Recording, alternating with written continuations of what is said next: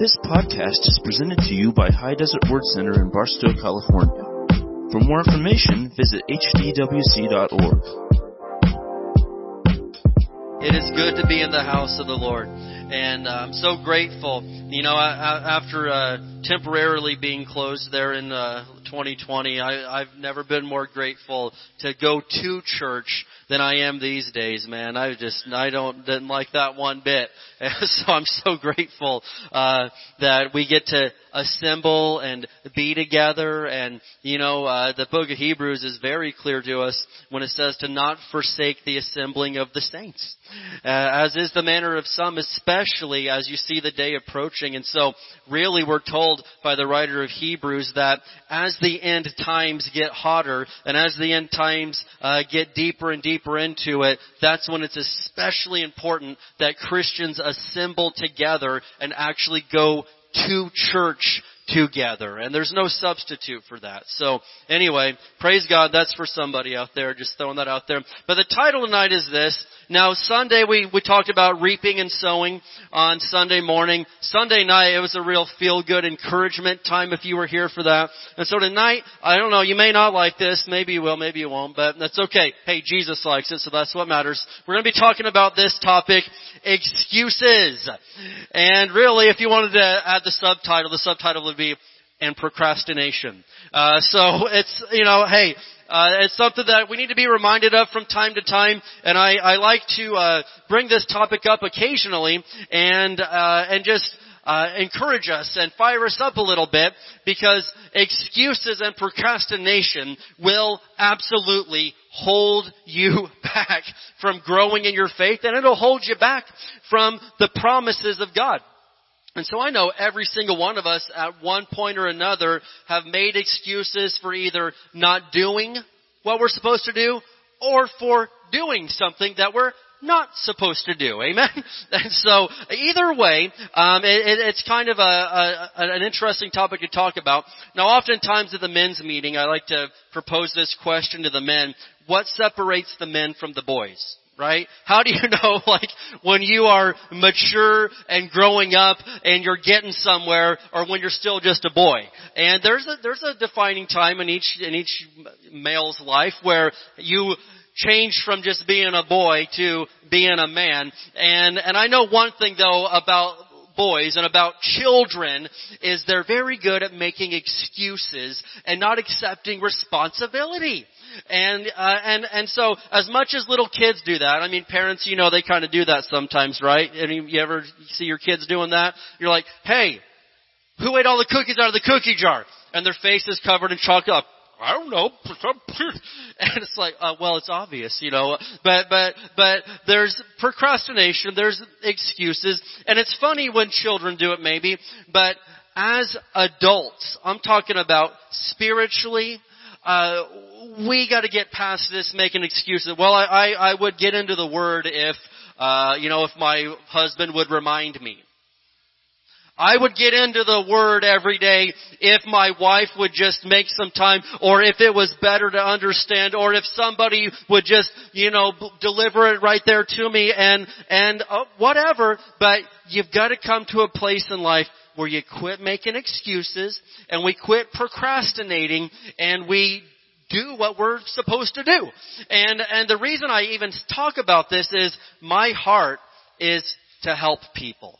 My heart isn't to, you know, make people feel bad and condemned and judged. My heart is to help people and I see so many people with tremendous potential to do great things for God. People with tremendous potential to change their life and go to the next level of life to, to increase their capacity in life, but excuses will hold you back. Benjamin Franklin said, he that is good for making excuses is seldom good for anything else. He who is good at making excuses is seldom good for anything else. And I'm like, man, that's just a lot, of, that's a lot of wisdom right there. So I'm going to break this down into a few points tonight. And I, I encourage you to listen up. And I know every now and then I need to hear this message. I need to hear this word to remind me, hey, wake up, quit playing around now. Times are getting serious. Does anybody in here realize, or at least uh, a little bit, that it's the end times? I mean, I don't hope I'm not the only one, but you know, we've preached on this, we've talked about it, we've studied it, and it's not just because we've got nothing else to talk about in my heart, I believe that Jesus is coming back soon. I believe that I'm seeing a prophecy fulfilled all the time. Things that Jesus said, hey, this, this, this, this, this, and this is gonna happen. And when you see these things, look to the sky for your redemption draweth nigh. And I'm seeing these things, and I know this much, this is not the time for Christians to be lazy. This is not the time for Christians to be making excuses or giving Jesus a half-hearted effort. This is the time for the church to arise, for Christians to arise and give Jesus 100% because Jesus, that's cute, thank you.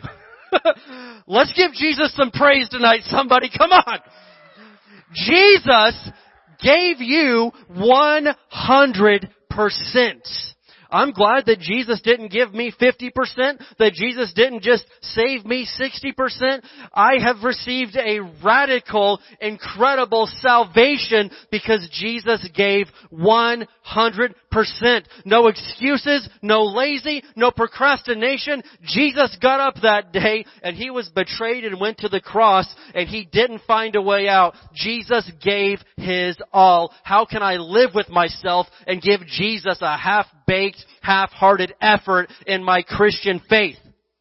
I can't look at myself in the mirror and give Jesus only half or 25% or 75% of what I am. I've got to give Jesus my all because He gave His all. So, we're going to look at a few things here tonight that will hopefully motivate you to give our best for Jesus. No more excuses. Number one is this. Number one, don't play the blame game. Don't play the blame game. And I'm telling you that our brother Adam invented this game. You guys, you know, our big brother Adam, you go way back, we're related to this man named Adam.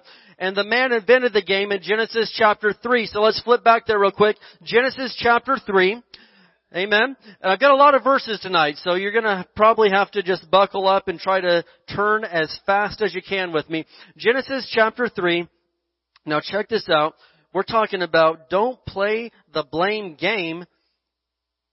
We gotta own up to some things. Genesis chapter 3. And we're going to look here at verse 12. And so Adam and Eve, they ate the forbidden fruit. God says, hey, there's millions of trees in this garden. You can eat from every single one of them. You can do whatever you want to do. There's just one rule. Leave that one tree alone. And wouldn't you know it, that's the tree they went for. Satan comes and tempts them and, and they, they failed the test. They choked in the moment and, uh, and they ate the fruit from the one tree they weren't supposed to do. So God shows up and he's like, hey, what happened here? Genesis chapter 3 and verse 12, the man replied, it was the woman that you gave me. Who gave me the fruit? And then I ate it. And so, as we've pointed out before, this is a bad spot because Adam blames his wife and then he blames God all in the same sentence. Come on. you know what I'm saying? And, and, and, and talk about, Adam was throwing people under the bus before there was buses. I mean, this guy was good. He invented this whole thing and he blames his wife. Don't pass the blame on. It was, I think it was President Truman that kept a sign on his desk that said, the buck stops here. You know what? If something goes on in my household, I'm the, I'm the husband. I'm the head of the house according to the Bible. I'm gonna have to say, you know what? The buck stops here. I'm gonna have to take responsibility for that and I'm gonna have to fix this situation and correct it, but the buck stops here. I can't play the blame game and always find somebody else to blame things on, and our generation is professionals at this. Yeah, I went out and robbed this bank, but it's because I wasn't held as a child. So that makes it, you know, that's, um, yeah, I went out and I, yeah, I, I, I beat them up and I, I slashed their tires and, but it's this guy's fault over here. What? The blame game. when we have something going on, we're gonna have to deal with it. And Adam failed this test. Look at this verse, Proverbs 28, 13. Proverbs 28 and verse 13. I'm going to read this out of the Living Bible. Proverbs 28 verse 13. So we have the New Living Translation, and I'm talking right here about the Living Bible. So Proverbs 28 verse 13. Check this verse out, and it's, it's, it's getting real. Proverbs 28 and verse 13. It says, a man who refuses to admit his mistakes can never be successful. Think about that. A man who refuses to admit his mistakes can never be successful. Now I don't think everybody gets that, but that's, that's the gospel truth right there.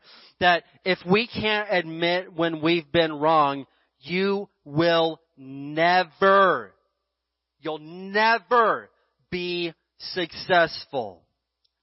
But if he confesses and forsakes them, he gets another chance. Who likes getting another chance?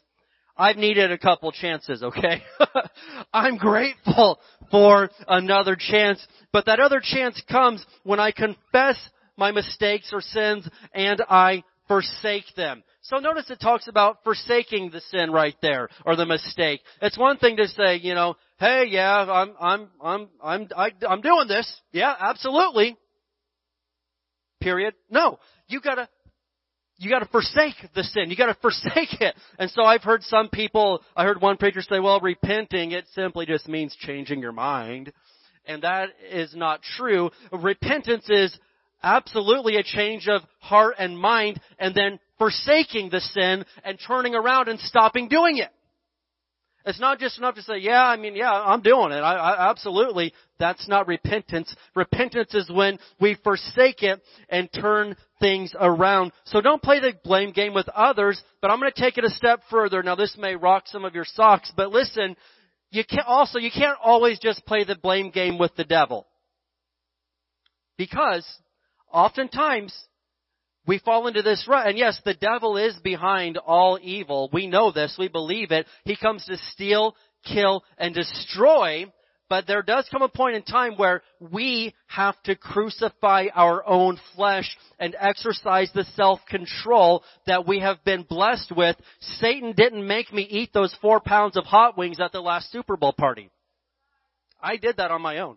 I, now I paid for it. This is an example. I didn't really do this. But, but, but what I'm saying is, oftentimes we'll do these things when, and, and, well, the devil made me do it. Yeah, I, I yell and scream and cuss at my kids and, you know, blah, blah, blah, blah, blah, but the devil made me do it. Hold on now. You have power, love, and a sound mind, and the literal translation is self-control. According to Galatians chapter 5, uh, fruit of the Spirit is self-control. We have to exercise these gifts from God that we've been given, but yes, the devil plays his role in so much in this world. We, we understand this, but you can't always just continuously keep doing the right thing and just, oh, the devil made me do it, so yeah, I'll just go do it again. It doesn't work that way. We have to answer for what's going on in our life. And we'll all stand before God and give an account for what we've done in this world. So this brings me beautifully to point number two. I can tell number one has been just very, very popular with you guys. So you're gonna love number two. You're gonna love this one. Uh, it's always very popular. Don't make excuses for sin. Don't play the blame game and don't make excuses for sin. We all make mistakes and we all sin. That doesn't mean that it's okay and that we shouldn't correct those things. And so, again, I want to reiterate the whole purpose of this message is to get us in the best shape that we can be in as Christians for the end times battle. For we are not fighting against flesh and blood, but against principalities and powers, okay? And so, it's a real battle that we're in, and if we're blaming everybody else, and we're not just making excuses for all this stuff, you're not gonna be a good soldier in the army of God. My purpose is to help us tonight. My purpose is to get us in the best shape that we can get in. And so look at this, Galatians chapter 6 and verse 5, Galatians 6 and verse 5. So again, we're talking about, hey, we, we, we, we mess up. We, we've sinned. We've done something that we shouldn't have done. What do we do? We repent. We correct the situation. We ask for forgiveness Thank God, according to 1 John 1 9, if we confess our sins, He is faithful and just to forgive us of our sins and to cleanse us from all unrighteousness. There's forgiveness, but there does have to be repentance and a, and a time where we say, you know what, no more excuses. I'm done with this in the name of Jesus. And so, we are not going to make excuses for sin. We're going to deal with it. Why? So we can be the best soldier in God's army that we can be. And when the devil shows up for the fight, we're ready for the fight. Galatians 6 verse 5. And here's a good one, great verse. Uh, for we are each responsible for our own conduct. Can I get an amen? Yeah. For we are each responsible for our own conduct. That doesn't say, hey, you're responsible for your neighbor's conduct. Hey, you're responsible for your husband's conduct, your kids' conduct. No, you're responsible for your own conduct. And in the end, I'm not going to stand before God uh, on Judgment Day and give an account for my wife's life. I'm going to have to give an account for my, and I, and I can't say, well, Katie, you know, you, you talk to God about my life. I want to, I just want to go over here to the streets of gold. I, I don't want to be around for, no, you got to have that conversation. And I know we don't, we don't like having tough conversations all the time, but know this. We all will stand before God someday and give an account for our lives. And I'm going to read the verse later, but it's 2 Corinthians 5.10. And so, we will all stand before God and give an account. And that's something to think about uh, in in this life right now. So Galatians 6 5 says we are each responsible for our own conduct. Look at Ephesians 4:30. Ephesians 4:30. And I promise you, we're going to encourage you tonight, and we're getting us into the best shape we can be for the end times battle. Now I get it that we all have different areas we struggle in, when we stand before Jesus, He's not going to say, well, I know you really struggled with lust, so I can't hold you responsible. Go ahead, forget about it. No. We're each responsible.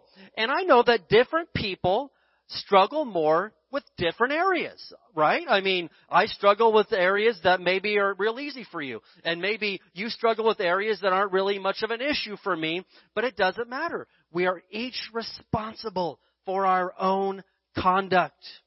And thank God that uh, we aren't just doing this on our own. We aren't just trying to overcome struggles and sin on our own. We have the power of Jesus Christ.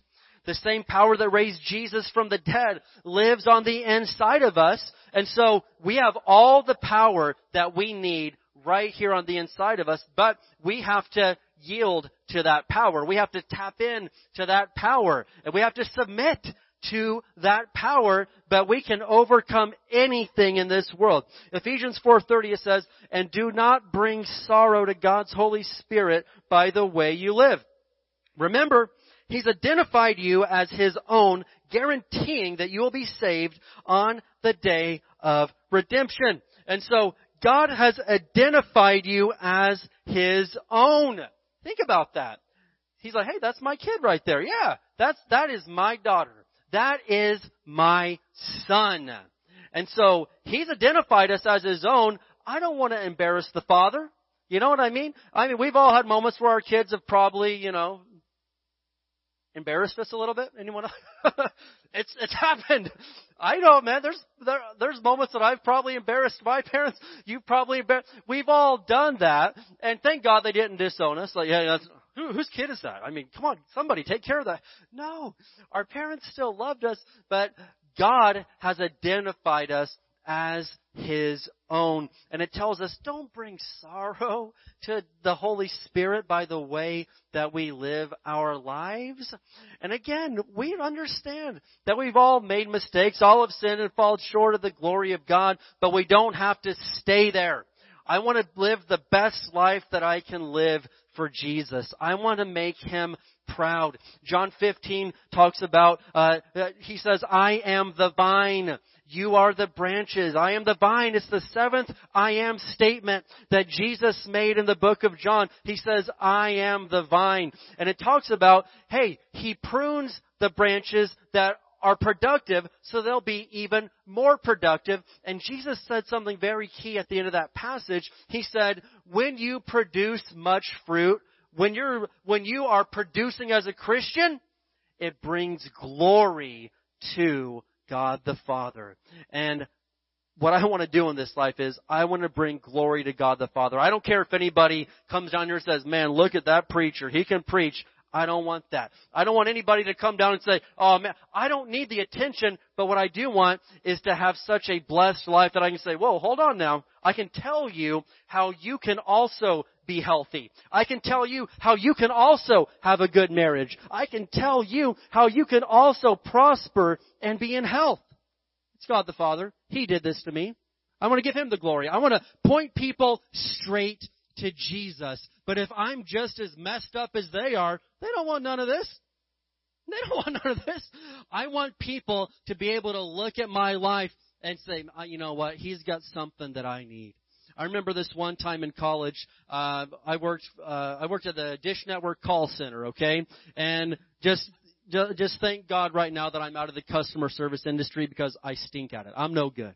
And so, I mean, you know, I just don't like getting yelled at. And if you work answering phones for a customer service thing, you get yelled at. And if there's one thing that people really value in this life, it's television. They love their TVs. And so when it goes down, people call and yell at you, threaten you, and blah, blah, blah. And so I just, I didn't like it. But I tried to, to be the best Christian example I could be. So one day, I'm on the phone call, and a coworker just comes up and, and hands me this note, and I'm like, okay, not used to dudes handing me notes, but all right, let's see, what's this all about? So I, you know, I, I open up the note, and and and the guy says, you know what? I have watched you and Katie for the last year, and there's undeniably there's something different about you guys from everybody else in this place.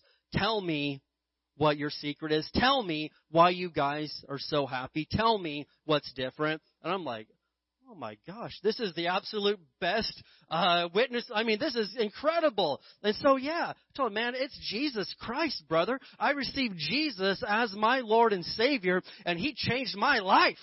He lit up my world. And I told him all about Jesus, got him into a church, started giving him Kenneth Hagin books, come on. And, and, and it was an awesome experience. And, and, and, but listen, if I was late to work every day like all the other guys, I'm just saying, I showed up to work on time. I, I hey, I, I was not good at answering the phones, but I did show up on time, okay?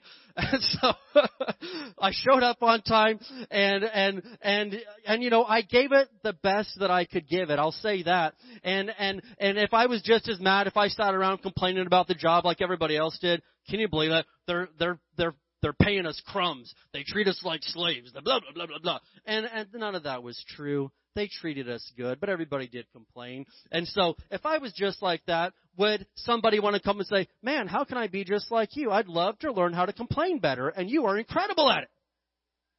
Man, just tell me how you are consistently late every day. What's your secret? How do you stink at your job so bad that I could be more like you? No, that's not how it works. Listen, when we're living a good Christian life, that's how people they, they, they see you. Jesus said, you are the light of the world, like a city on a hill that cannot be hidden. And so, let your light shine, but if we're too busy making excuses and procrastinating and really just not doing that good of a job, nobody wants to see that light. Nobody wants to be like that. Pastor Dave, you're mean. I'm not mean. I'm trying to help people tonight. We need strong Christians in 2021. We need really strong Christians in 2022. And people need to be able to look at us and say, that guy's got answers. That girl right there, she must know something that I don't know and I'm going to find out what it is she knows. We need to be the light of the world. So number one, don't play the blame game. Number two, don't make excuses for sin. Number three, don't make excuses for laziness. You're welcome. Don't make excuses for laziness. How about we go to Proverbs chapter 20 and verse 4. Proverbs 20 and verse 4. What a, what a uh, good time to talk about this. You know, it's it's interesting to see the national labor shortages, and uh, it's incredible to see how many people, you know, simply don't want to go to work right now, and it, it's sad, and you know, the country's paying for it. But listen, we can't let that creep into our lives. Proverbs chapter 20 and verse 4 in the New King James it says, "The lazy man will not plow because it's winter, but he will beg during harvest and have nothing." What an excuse. Well, I can't go out there and plow. It's it's winter time and you know, it's it's not the right season for me and I just can't I can't get out there. So he'll make excuses even though other people are figuring out how to do it. And then what happens? He begs during harvest and has nothing. And I've seen so many times somebody's like, "Man, it's no fair. God God blesses Dylan all the time." Uh, God blesses Norma all the time. God blesses Case. Uh, what's wrong? I, I don't get it. What, what, what, why not me? I, and, and, and, I, and I hate to blame God, but I just don't get it. Why do all these other people seem to get all the blessings? Well, during planting time, they planted. And then when harvest time came, they got to reap the harvest. It's not because God likes them more. They just planted during planting season. They just weren't lazy about it. And, and so that's something that we need to consider. Look at this one, Proverbs 26 verses 12 through 16. Proverbs 26 verses 12 through 16. Again, we're just trying to make stronger Christians. That's all we're doing here. Trying to make stronger Christians, trying to get us in the best shape we can be in for the end times. So Proverbs 26, we're going to look at verses 12 through 16. Now what we have here is the writer of this chapter goes basically several verses. You ever notice how in the book of Proverbs, especially the deeper you get into the book, each verse is pretty much not related to the verse on either side of it. It's just completely its own thing. Well, what we've got here is uh, uh, uh, an exception to that rule. We've got several verses in a row where the writer of this chapter is just going on and on and on about laziness, and so it's it's a very interesting. Proverbs 26, verses 12 through 16 and I just threw this verse in because it's a good one. A prudent person foresees danger and takes precautions. Prudent, somebody that's wise, somebody that's on top of it, somebody that's not lazy. The simpleton goes blindly on and suffers the consequences. All right, well, think about that one. Uh, next verse, verse 13. Verse, oh, excuse me. I'm sorry. Well, I was in 27. I'm sorry, guys. That was a good verse, though. That was a good verse. Write that down.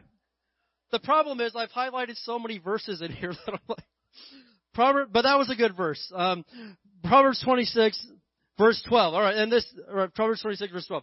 There's more hope for fools than for people who think they are wise. There's more hope for fools than for people who think they're wise. Look at this, verse 13.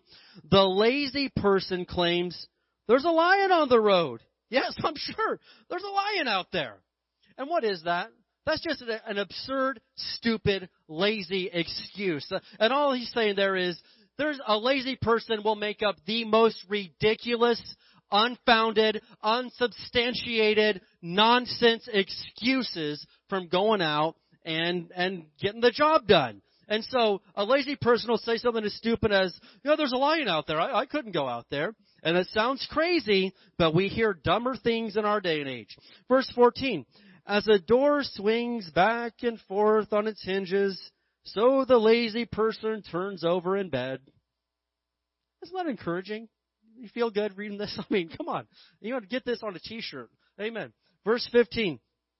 Lazy people take food in their hand, but don't even lift it to their mouth gosh, I don't even like this is crazy.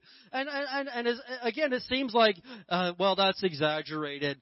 Really? I don't I don't know that it is. Lazy people do some crazy stuff. But look at this. Verse 16, it says, "Lazy people consider themselves smarter than seven wise counselors."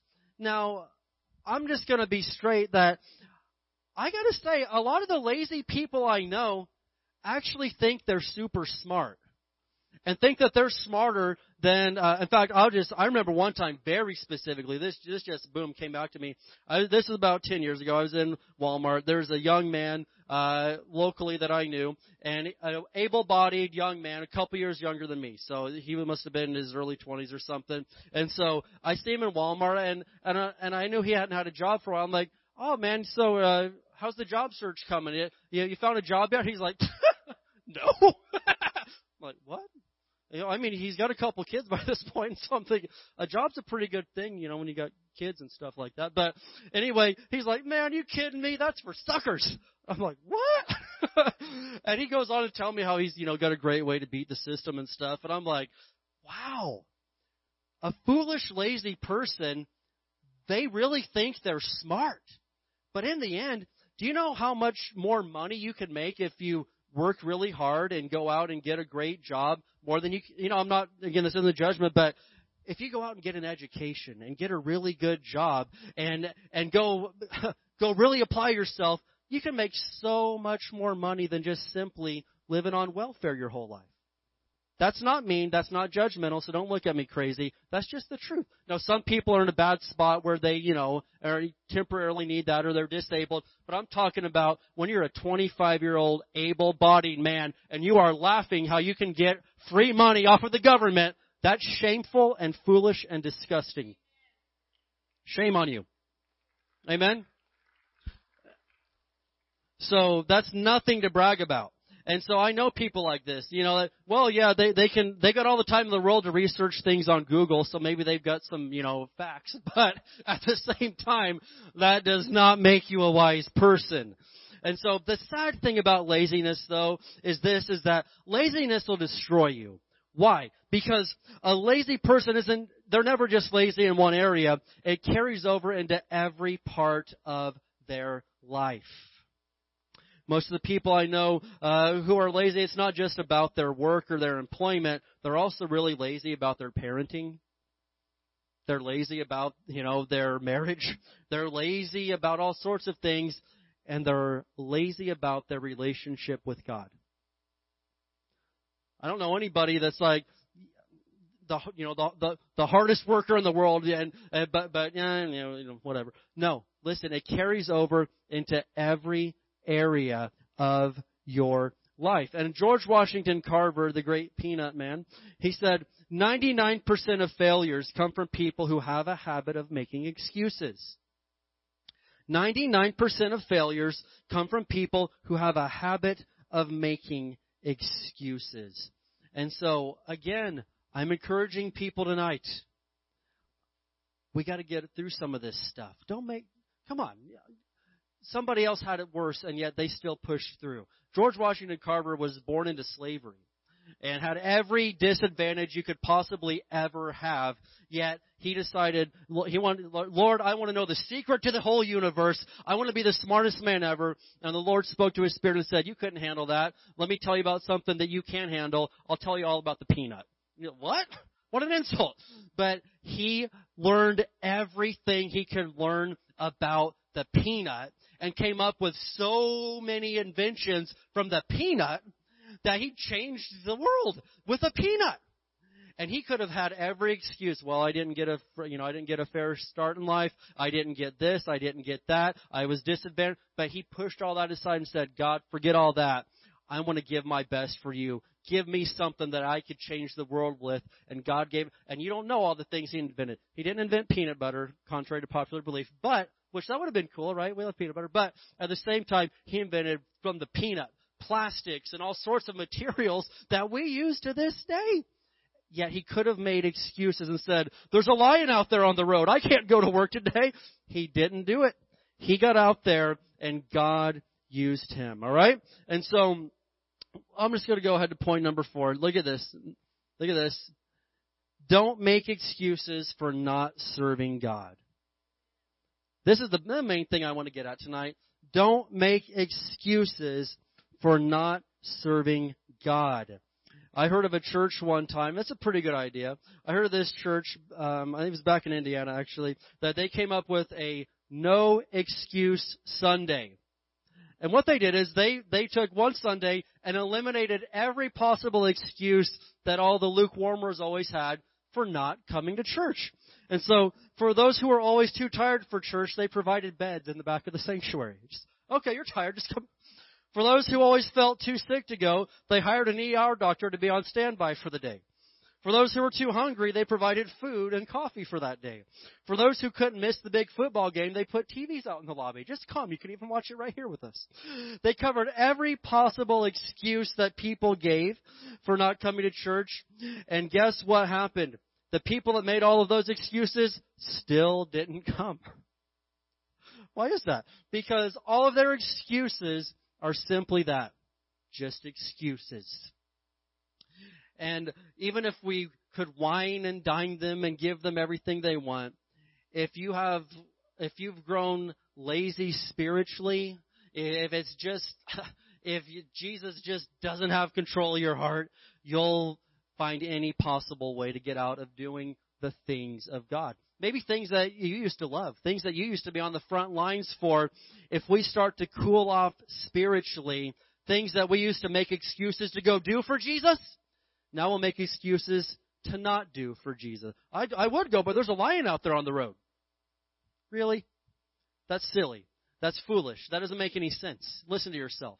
I'd go, but I got to wash my hair. It's Friday. no. No excuses. 2 Corinthians 5:10. 2 Corinthians 5:10. I told you we were going there, so we might as well. some some of us I see right through that one. If you're bald, I'm going to call your bluff.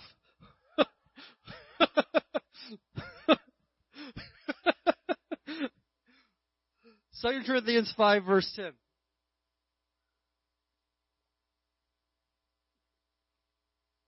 And so this is it's getting real here. I just want to remind you of good old Benjamin Franklin. He that is good for making excuses is seldom good for anything else.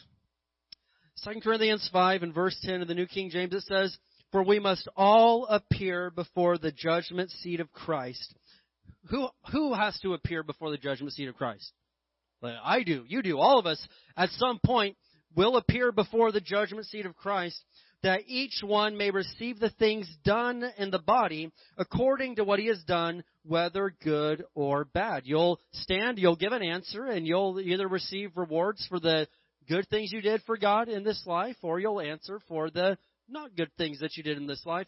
But the fact of the matter is this, is that we all stand before Jesus, and there's not going to be any excuses there.